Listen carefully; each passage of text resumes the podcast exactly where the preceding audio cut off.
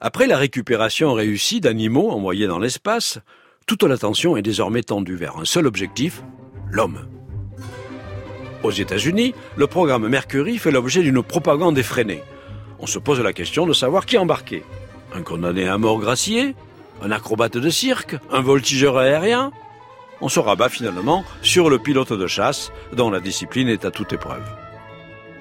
Le film L'étoffe des héros de Philippe Kaufman est un document très réaliste sur les problèmes de la sélection. La NASA prévoit le lancement d'une capsule habitée pour la fin avril 1961. Le programme russe, lui, est beaucoup plus discret, mais il suit le même chemin en sélectionnant le profil du candidat idéal, un bon soldat avant tout.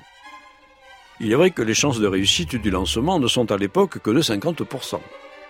Après une sélection féroce, le pilote de chasse Yuri Gagarin fait partie, avec son collègue German Titov, des deux derniers candidats au premier vol humain orbital de l'histoire. La commission tranche en faveur de Gagarin, dont les origines plus modestes symbolisent l'idéal de l'égalité soviétique. Le 12 avril 1961, à 8h40, l'agence TASS annonce qu'un homme a pris place à bord de Vostok 1, un vaisseau spatial de 4 tonnes et demie. Gagarine a accompli une révolution complète autour de la Terre durant 108 minutes, en orbite basse montant jusqu'à 327 km d'altitude, et il a été récupéré vivant sur le territoire de l'URSS. La grande histoire de l'exploration spatiale a désormais son Christophe Colomb. Dans le monde, c'est la stupeur.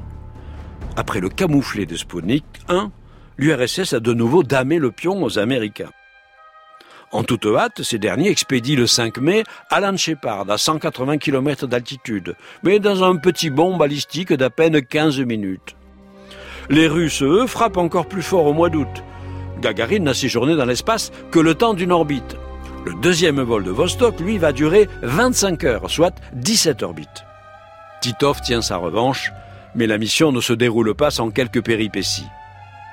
Au bout de quelques tours de terre, le cosmonaute ressent pour la première fois le mal de l'espace. Il parvient malgré tout à filmer durant dix minutes l'horizon courbe de notre planète. Une grande première à nouveau. Puis son état s'améliore. Il boucle la dernière orbite, s'éjecte du module de descente et regagne le sol en parachute et en parfaite santé. Il a 25 ans et Titov reste à ce jour le plus jeune être humain à être allé dans l'espace.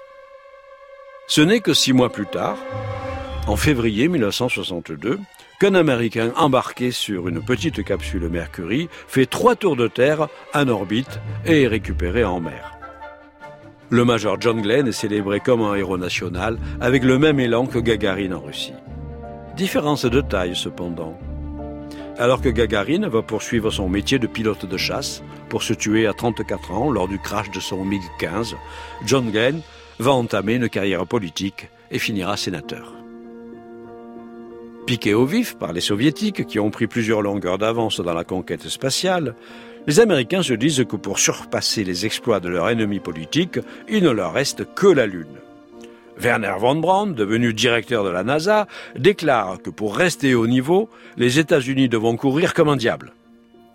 Le 25 mai 1961, John Fitzgerald Kennedy prononce devant le Congrès son fameux discours donnant le coup d'envoi du programme américain. I believe that this nation should commit itself to achieving the goal before this decade is out of landing a man on the moon and returning him safely to the earth. Notre nation doit s'engager à faire atterrir l'homme sur la Lune et à le ramener sur Terre sain et sauf avant la fin de la décennie. Un petit souvenir personnel pour conclure la chronique. En 1962, j'ai 11 ans. On m'offre mon premier tourne-disque et je me souviens encore du choc ressenti à l'écoute d'un petit 45 tours du groupe britannique Les Tornados et d'un morceau qui sonne étrangement Telstar. Je ne sais pas alors que c'est le nom du premier satellite opérationnel de télécommunication. Lancé la même année par les États-Unis en orbite terrestre basse, il a assuré la première retransmission de télévision en direct entre l'Europe et l'Amérique.